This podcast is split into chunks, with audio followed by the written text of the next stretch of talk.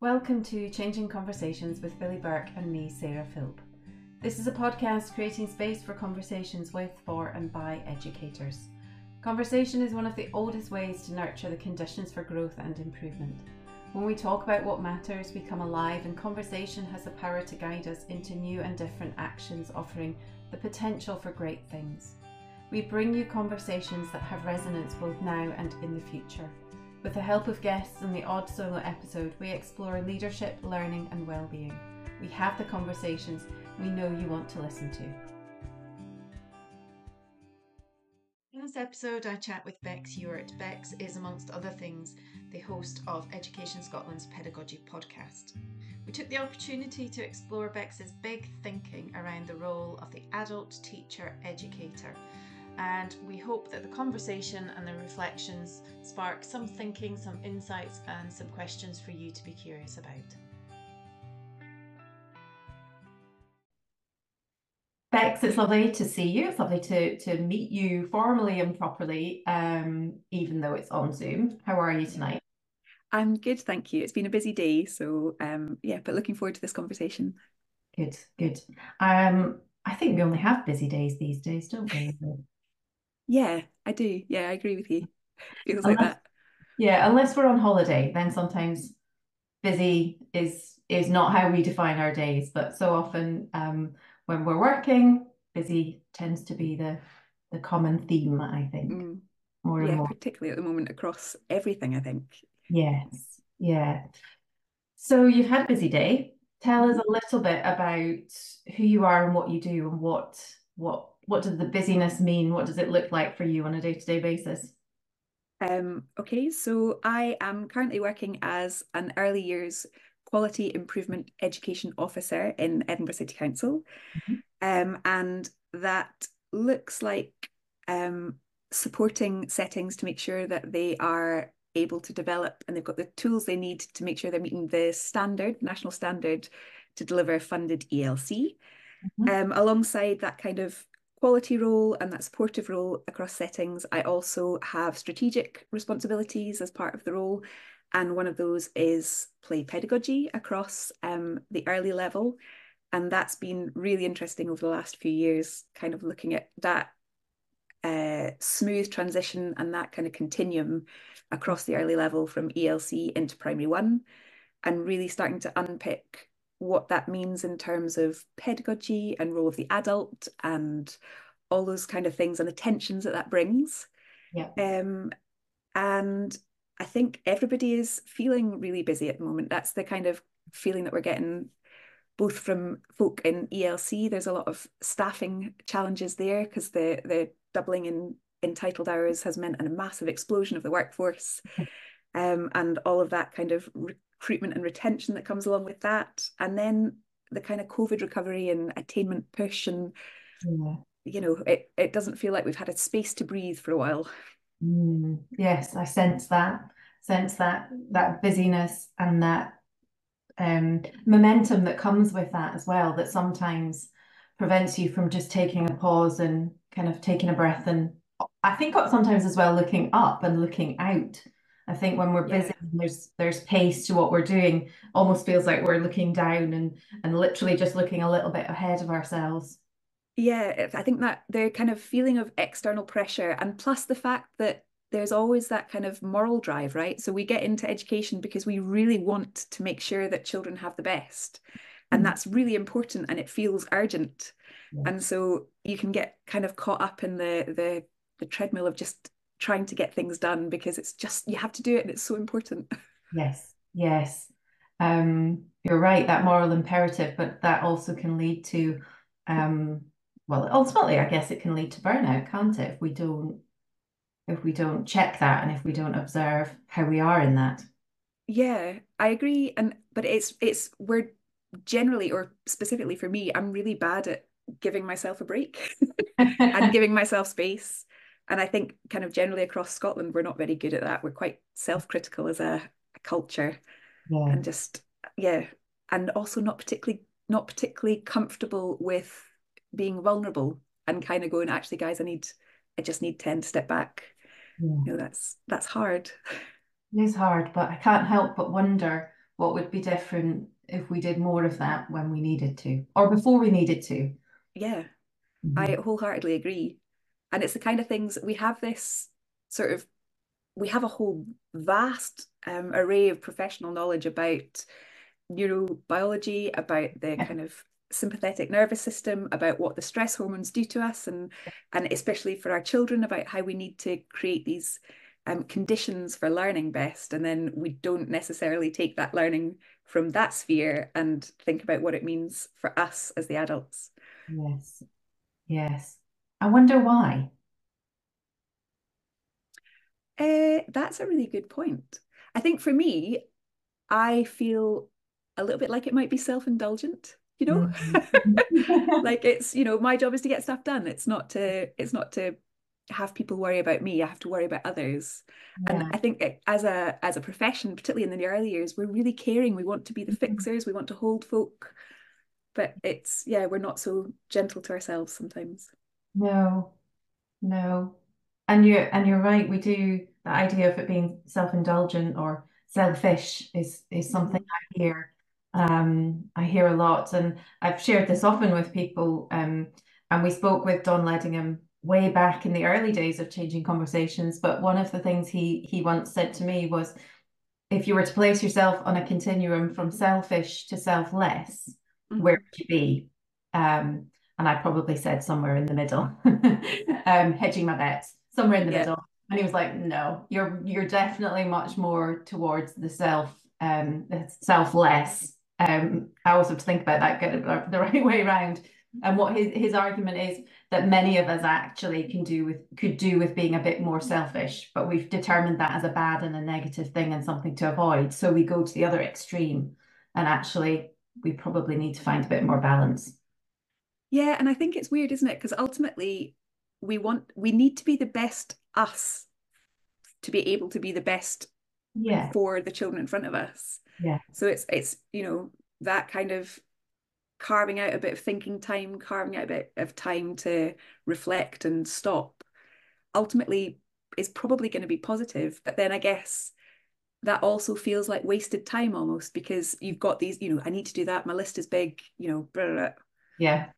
Yeah. That that balance is is a really difficult one to negotiate. It is.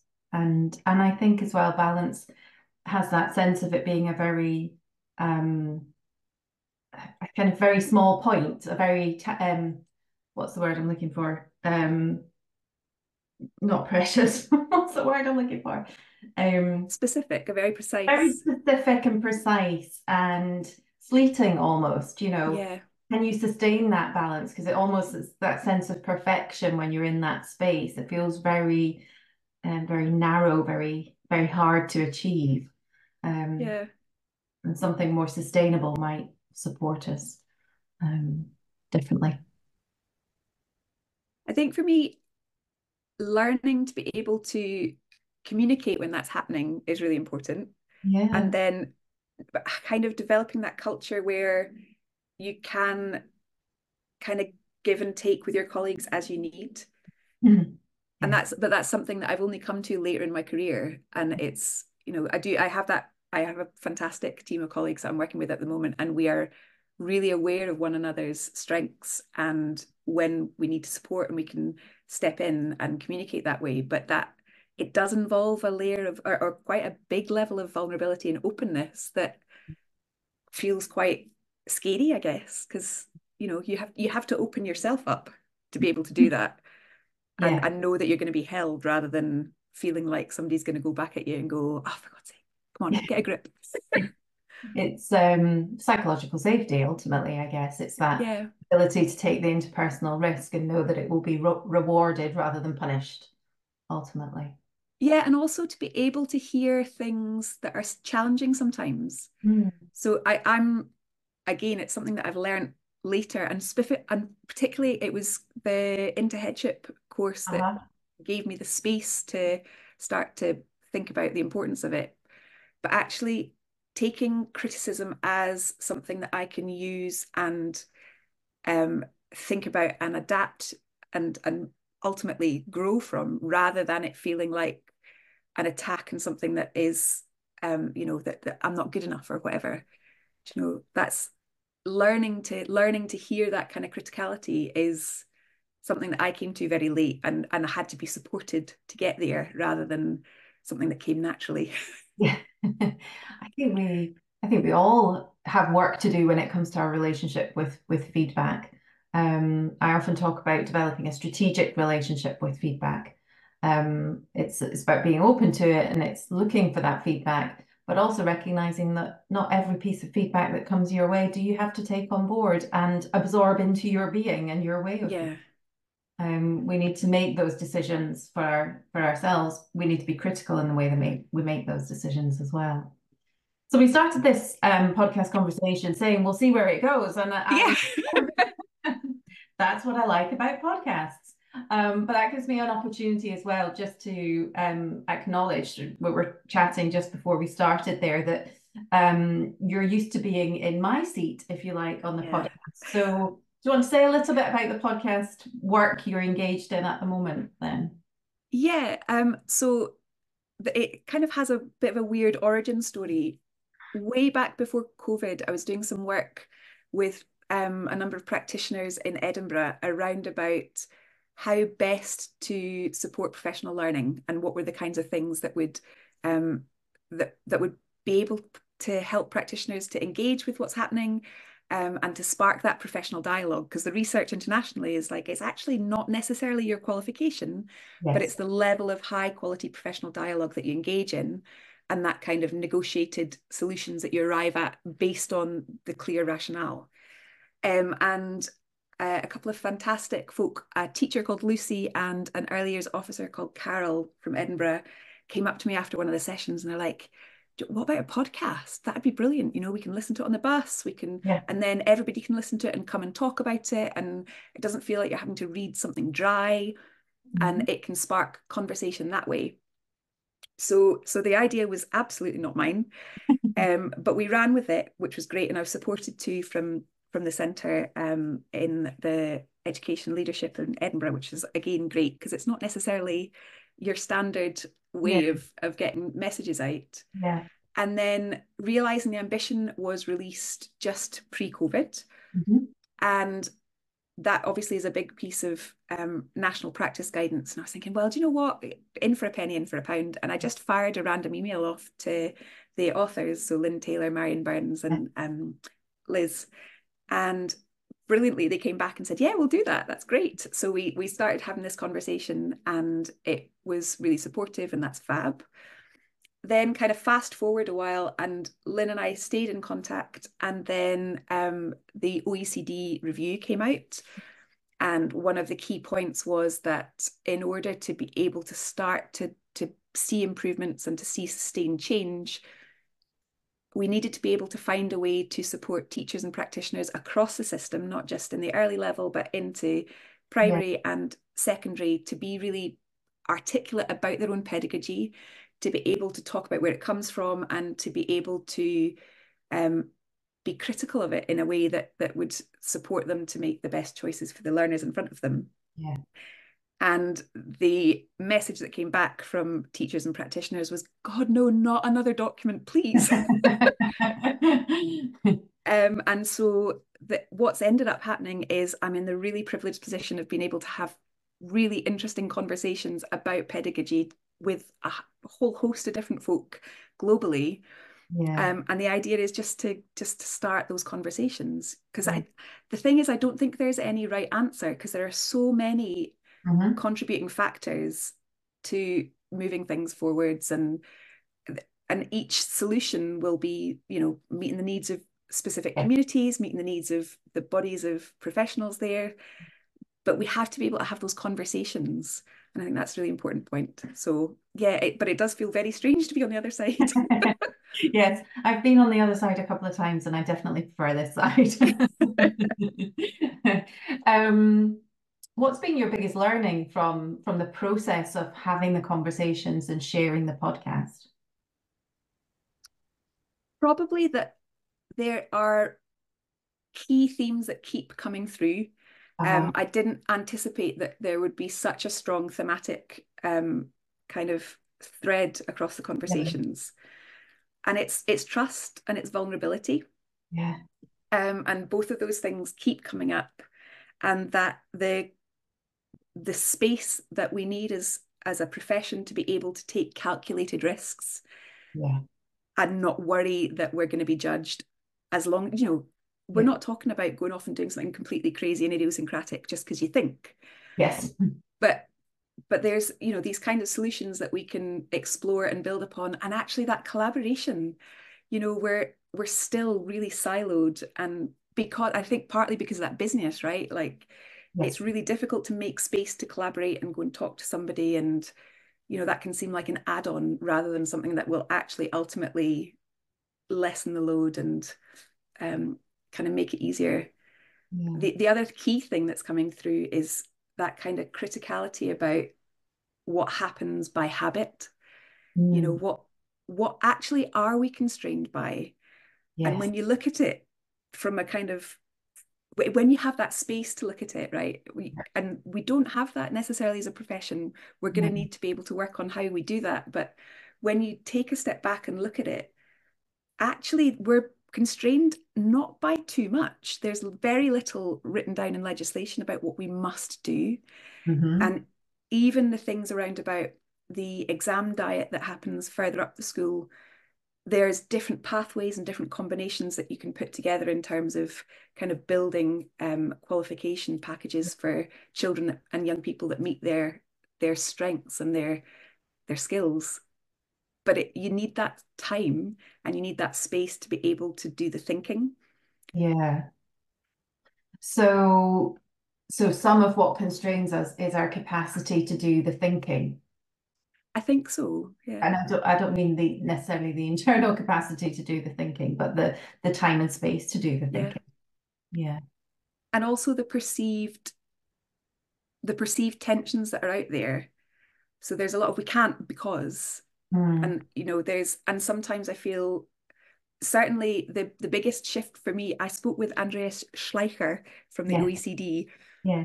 And I was anticipating that conversation to be really kind of all about the attainment, all about the the measurables, all about the international comparisons. And it really wasn't. And you know, he was he was really clear that we ultimately are looking to help people to flourish. So that's the first thing. Yeah. And then as part of that, there's a balance between the art and the science of teaching. And absolutely there are creative solutions, but there are also going to be these core stable aspects that we can build on. Mm-hmm. so yeah it is it's it's exciting. Yeah. But it is you know you need that space and you need a bit of um a bit of courage to to start pushing the levers a bit. Yeah tinkering or pushing at the edges as well. Mm. if there was one conversation you'd love people to listen to you, which one would it be oh geez. I, do you know i actually can't even because each of them has been so important.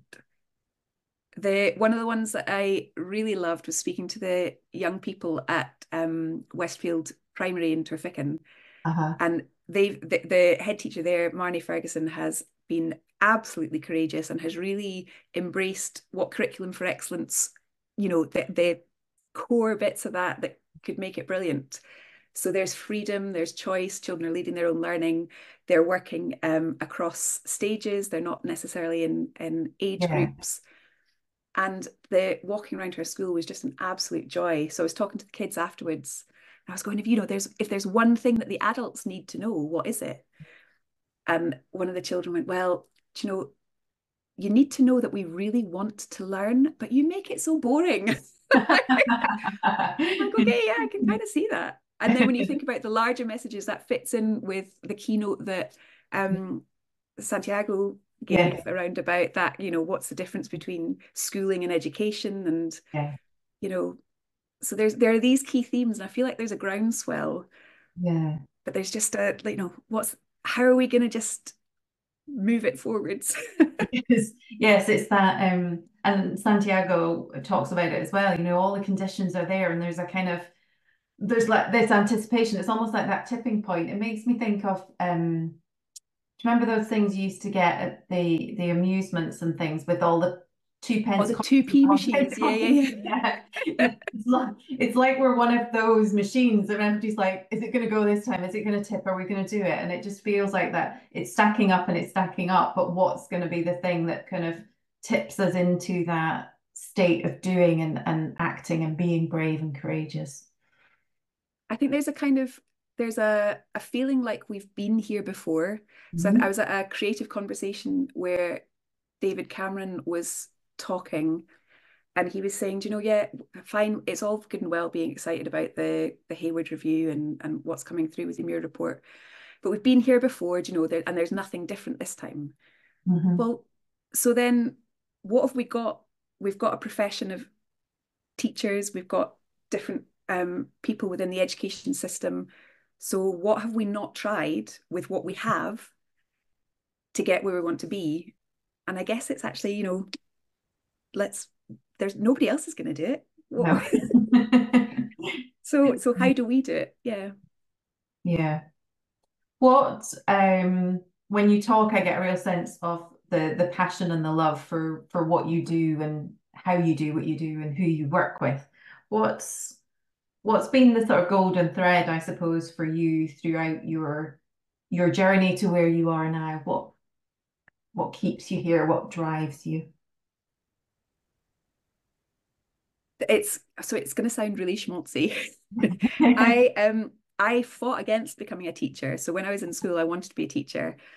Um, but just you know, I was I was really good at maths and science, and so I was kind of funneled down an engineering route. Yeah.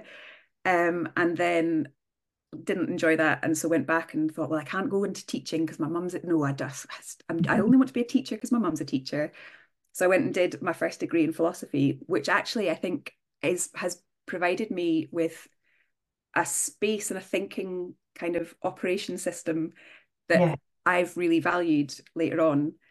And then at the end of that degree, I still wanted to be a teacher. So I was like, okay, come on, back and do that. But the, but the reason one of the reasons why is my younger brother has um, profound learning difficulties, mm-hmm. and at the time when he was growing up, we didn't have a particularly embracing culture of of yeah. people who had additional support needs and my parents were kind of told oh just you know you've got one your daughter's you know just concentrate on your daughter and, and he'll be fine yeah. And actually, there was my parents didn't give up, but also his teachers in the schools that he was in were really noticed his strengths and and supported him to flourish to become the most realized version of himself, which you know it it seeing the potential in folk i think is brilliant. And then seeing that moment when the penny drops and something works and i think that's that's really motivating.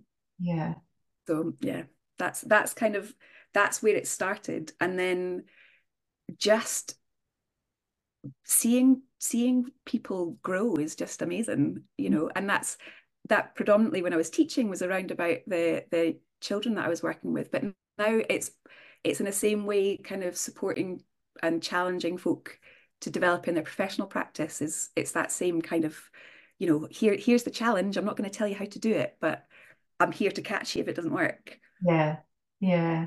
And to you know you when you said that you put your arms out as if also i'm here to help as well. It's that kind of scaffolding i suppose. Yeah it's that safe uh, we all need safe space to take risks. Yeah. And we need we need i suppose it's that um the kind of reassurance that you know you're not going to break anything right? If you try something and it doesn't work you'll learn and you'll work out what aspects were the bits that meant that that wasn't successful this time. And then you can share that and be like "I guys no don't try that because this is how it fell flat for me but next time i would. Yes. And it's those those ways of seeing folk kind of experiment and the it's almost that joy of practice right? You can mm-hmm. find where your spark is. Yeah. and it's i think we as a profession have lost that a bit because of covid because of the attainment and because we're all i don't feel like we've all had the chance to properly recover and, and gain our equilibrium yes. over the past few years it's been so quick and then we all suffer if we're if we're not there properly with that spark, properly with that joy. And, you know, I'm here because I love it. You know, that, Yeah. remember why we're here. Yeah. Yes.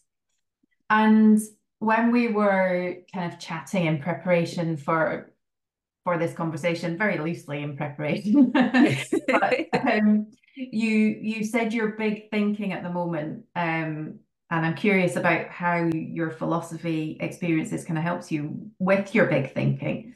Um, but you said your big thinking at the moment is around the role of the adult, the teacher, the educator, and in the current landscape. So can you can you say a bit more about that? What is that thinking that you're exploring at the moment? I guess there are kind of two strands to that. So Mhm. the first is we know internationally that actually hierarchies are pretty damaging in terms of practice, relationships, moving things forward, that kind of agency. Yeah. And entrenched in education, there are hierarchies still, I think, you know, particularly, and it's really, it's really obvious in my sphere of work between Yes. How early years practitioners are valued and their skills and expertise are seen um, by the wider education community, but also how we talk about um, others, other education professionals and other members of our education community, our support assistants and their expertise that they bring, although they might not have specific training, Yeah. they'll definitely have strengths that we don't, right? And so it's that that kind of specific traditional understanding of the various roles in education. Yeah. And also I think it's the way we're using language.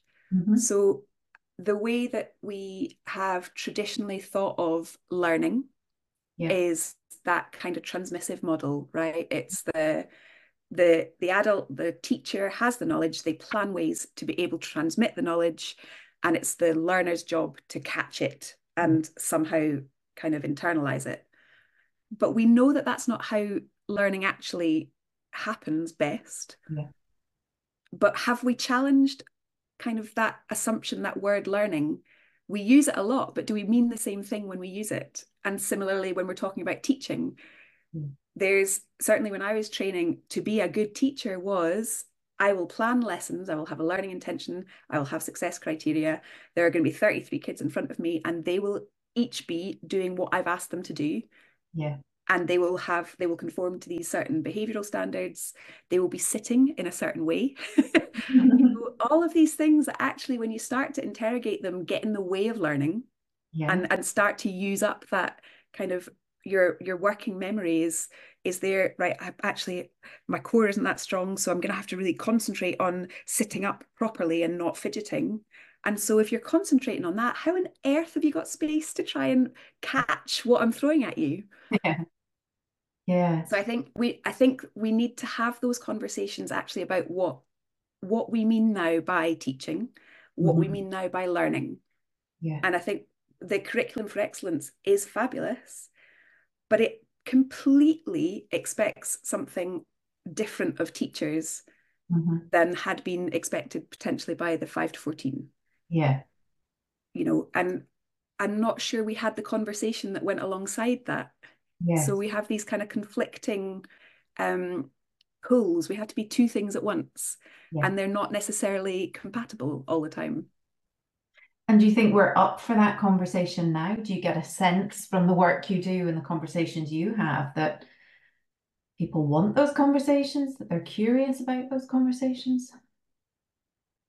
I think there's more of an appetite for it Mhm. um but the other thing is that actually we're also not saying that you've got to throw everything out right so there is a space for a whole host and a whole range of different pedagogy, a whole range of different practice, and a whole range of approaches. Mhm. And for some folk, that actually really works. Do you know that kind of structure, that expectation? Fab, great. And a lot of teachers are in the position that we're in because it did work for us. You know, Yeah. we we fit within that rectangle. Yeah. So what we don't need to throw the rectangle away, but what we do need to do is broaden the edges of it so that we meet and offer that chance for success to more folk Yeah. and to, you know, to kind of broaden it out. Yes. But it's it's a it's a disconcerting conversation to have mm. and it also i think and again i'm going back to my own experience when i was at teacher training i was kind of encouraged to create my teacher persona that was maybe kind of three or four foot ahead of me do you know and yeah. it was that was me as a teacher and behind the me as a teacher was the person with the first name and the mm. person who existed outside of school yes but that doesn't work when we're really thinking about pedagogy as relational, learning as a social um, endeavor, and that kind of authentic relationships. Yeah. Yes, it's interesting that, isn't it? Almost like the uniform or the the the the things you put on to be the teacher or to be the the whatever. Yeah. Like a mask in some way and and yeah it's and sometimes you need that right? So sometimes you're exhausted bad things have happened your cat's died. You have to come in with your face on. Yes. You don't nobody's saying you've got to come in and you know break down in front of your class because you're really sad. But there is that sort of give and take and i think particularly now we're seeing it with you know with particularly with older children like they really pick up when you're not giving them the respect they deserve. Yeah. We're we're we're a rights respecting nation. Do you know we're trying to enshrine it in our laws? Yeah. Is that compatible with not really taking the time to actually form those human relationships and really live what we mean when we're talking about UNCRC? Yeah. Yes, there's like a discrepancy between things. You said there um it's a disconcerting conversation to have. What what what makes it disconcerting? What do you notice? Again, I can only talk from my experience, mm-hmm. right? So the when you start to really in, examine and link your personal and your professional identities together, you become really painfully aware of your shortfalls. and as teachers and i think again this is kind of the kind of cultural thing mm. we're supposed to have the answers we're yeah. supposed to be in control and we're supposed to be able to do stuff right so there's that you realize actually i'm not i'm no good at this bit yeah. and then you've got to be vulnerable enough to go over and go but that see see liz over there she's fab at this so i'm going to go and either you know ask her to help me out we'll do a bit of team teaching or i'm going to go and ask her advice or mm. but there's that admitting that we don't have the answers. Yeah. That and again it's we it's cultural it's having those that space to talk about it and it's kind of thinking about what that means in terms of how you have relationships with your children and your young people in front of you. Yeah. Um you're reminding me of conversations um we had a previous conversation with um lucy kelly around her well-being diary um, but also she's now writing a book around perfectionism in educators education. Mm-hmm. um, and, and i think there, there's an element of that in what you're saying as well that we get this sense of there's this idea of being the perfect teacher or being perfect leader or being the perfect early years um, person in in and different ways and what that means. And we can get really hooked by that um, mm-hmm. and constrained by that as well, because we have this idea of what perfect looks like or what it means to be perfect. Yeah, and the conversations are hard because it's also really hard to offer critical feedback. Yeah. Because it, it can feel like you're being um, offensive, right? So um, some of the ways that um, that I've explored with some of the settings that I've supported is like they have a code word for when they're going to offer um, mm. feedback on practice. So, yeah. you know, this is, and the code, they've discussed that actually the code word means there's a thing I've noticed that might help you to get better. Yeah. So that they have that immediate understanding that yeah. what somebody's saying to them isn't an attack. Yes. So like they go potato and then they'll like, you know, and it's something that just breaks, you know, it's not related to anything at all. Okay. But it's that shared, it's that shared understanding and that kind of culture of this is going to be said with the best interests. So yeah. hear it in that respect. And it's not about you not doing something well enough. It's yeah. about maybe this might help next time. Yeah, I love that. Um, one of the, the books I often recommend to people is uh, Thank You for the Feedback by Sheila Heen, I think.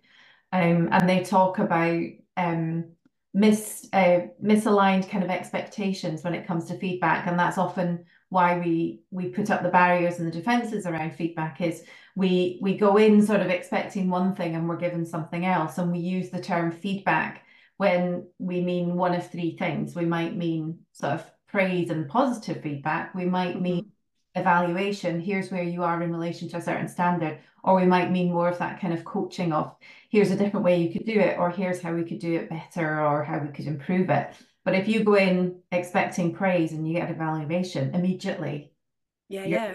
you've got that kind of reaction to it and that resistance to it. And it's those mismatched expectations can be a real source of challenge. I love that idea though creating a code word even if it's potato. So yes. just clarity is genuinely a word unrelated to yeah totally. It's just if you hear it you're not going to hear it in general conversation right? So okay you know and the the idea um sprung from when my um, Gran was on her last legs with a brain tumor and she was having various different hallucinations. Uh-huh. And so you'd go, You're on the train to Basingstoke. And she'd know that what was happening wasn't actually realistic. And it just helped her to manage what was happening yes.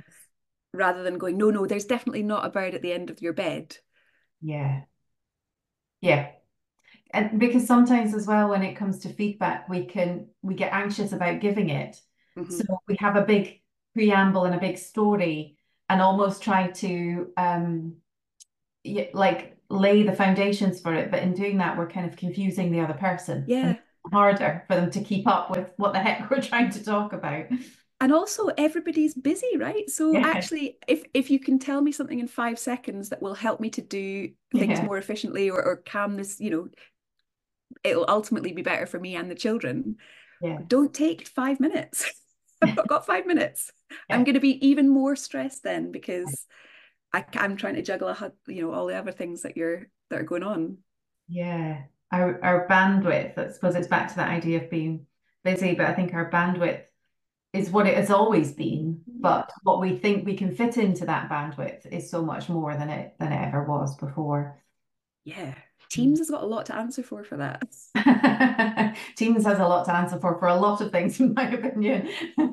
but yes, yeah, those the before when when all meetings were face to face, that you had the travel time between, or even just if it was standing up, walking. Yeah. And now when you're you're moving from meeting to meeting by the push of a button, and you can mm-hmm. fit more things in, you don't have that decompression time. You don't have that space to to to consider and see what it means and and kind of try and fit it into what's what you're thinking already. Yeah. So what's next with your big thinking? Where do you well there's a couple of things. Um we're in year three in edinburgh of a partnership with education scotland exploring play pedagogy and kind of that partnership between elc and the early years of primary and what we can learn from one another and we're really starting to get into the the kind of interesting stuff around about play because play is another word that yeah. has um, a whole host of opportunity for confusion if you don't yeah. really get there um, and uh, so that's that's really exciting and then i'm also kind of towards the end of my masters um, at edinburgh uni and the last bit is a research project and writing that up and that is around about teacher identity. It's around about looking at those um, kind of unexamined points where there might be tension do you know? Um, i think restorative practice is a really kind of obvious one for me because we can all talk about it right? But and we all know why and we can all um, kind of give the background to it but if you were brought up in a specific way and you believe that was a good thing for you, you then have these two conflicting bits because this works, but also that's wrong. And so if we don't have those conversations to unpick those unconscious aspects of of how we are as we are as practitioners and teachers, then we're going to come across that kind of cognitive dissonance. And ultimately, you know, we get that change fatigue where we we comply and we perform, but as soon as it's not in the kind of front line and not in the kind of viewpoint of everybody, it can slip backwards. Yeah. Yeah. So how do we reduce some of that friction? You've you've mentioned the word friction a few times in different ways or tension. How do we do we need to? Do we want to reduce the friction or actually is the friction good and, and something to be embraced? I think there are useful areas of tension that mm. that will allow exploration and growth and understanding on both sides. Mm.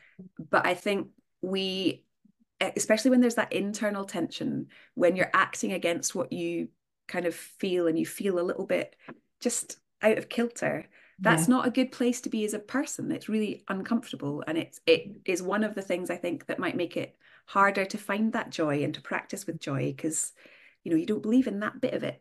Yes. So I think having those conversations and really making time for that and and just supporting one another to be kind of gently critical mm-hmm. empathetically critical i don't know it's we have that we just need to start having more conversations i think yeah. and be less worried that we're going to be met with gurns and dismissive dismissive waves yeah it's almost like how can we reduce the stakes because if conversations are high stakes that's mm. where there's that often that kind of anxiety or tension or expectation or vulnerability but the more conversations we have the lower the stakes yeah. come because that becomes the mode of doing stuff.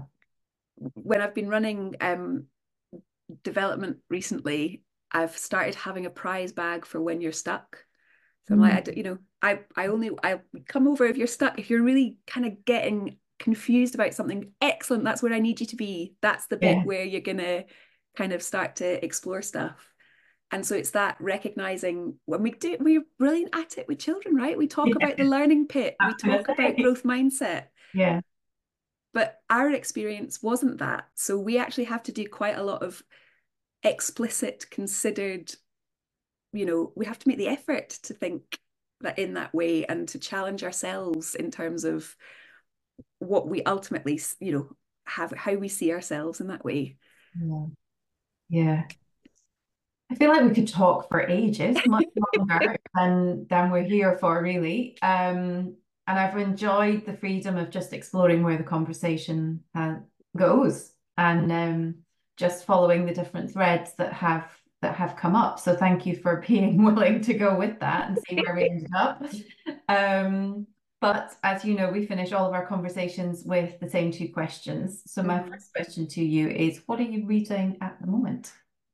So I have a few things on the go at the moment. Um, because I'm studying, I'm dipping in and out of books, but the ones that I'm yeah. keeping on returning to are Liberating Learning, mm-hmm. um, which is really good and challenging in certain ways, but you know, also quite reinforcing in others. You know, we we we need to be able to be comfortable in where we are to be able to move forwards in what we know is right and then a book called Who Do We Choose to Be by Margaret J. Wheatley, which is about thinking about the conscious choice of building our identity and and how that aligns in terms of the various different biological imperatives, but also what that means in terms of trying to begin to counter some of the less positive aspects of social media and post truth and all that kind of jazz. Yes. So that's been good. And then in terms of fiction, I I, I love fantasy, and historical fantasy is uh, what I'm I really like to get lost in. And my son actually found this book. It's called Babel by R. F. Kuang, okay. and it is set in Oxford in the 1800s, and there is magic but the magic comes from the tension in between different languages and that's where the magic is generated. So the most mm. powerful magicians are those polyglots and particularly those who've got who think in um, completely different scripts. So that's really good and there's elements of colonialism and kind of that whole uh, adventure that goes along with that which is lovely and then finally a book by William Letford, which is From Our Own Fire. Mm-hmm. Um, and this is a mixture between prose and poetry, and it's set in Scotland just after AI takes over. Oh. and so it's it's a working class family. Um, they're kind of moving forwards, but there's just you know when it's just laugh out loud funny, but also a little bit scary. yeah, I was going to say I'm not sure I'm ready for that yet. That's a whole other conversation about AI, isn't it? Yeah, hundred um, percent. Lovely. Well, we love hearing what people are reading at the moment, and nobody ever is just reading one book, so we always no. have many. um, and so, lastly, do you have a quote or a message that you would you would leave listeners with? I think be critically and empathically curious mm. and question the things you do by habit and the, the structures that you think are immovable. And if they are, fab and get a rationale behind them. And if they're not, then what does that offer you? Where mm. can what can you do with that? Be critically, empathically curious and ask the questions. I think yeah. um, I think you've modeled that beautifully for us throughout the conversation. so I think that's a perfect message to end on. Um, and as I said, just a huge thank you for for being willing to um, give us your time, um, but also to to share your thinking with us and just to be curious and explore. So thank you so much. No worries. It was lovely. Thank you very much. Thanks for listening to this episode. We hope you enjoyed it and found it useful. If you enjoy listening, you can support us by following on your preferred platform, sharing on social media, or leave us a review. Thanks again.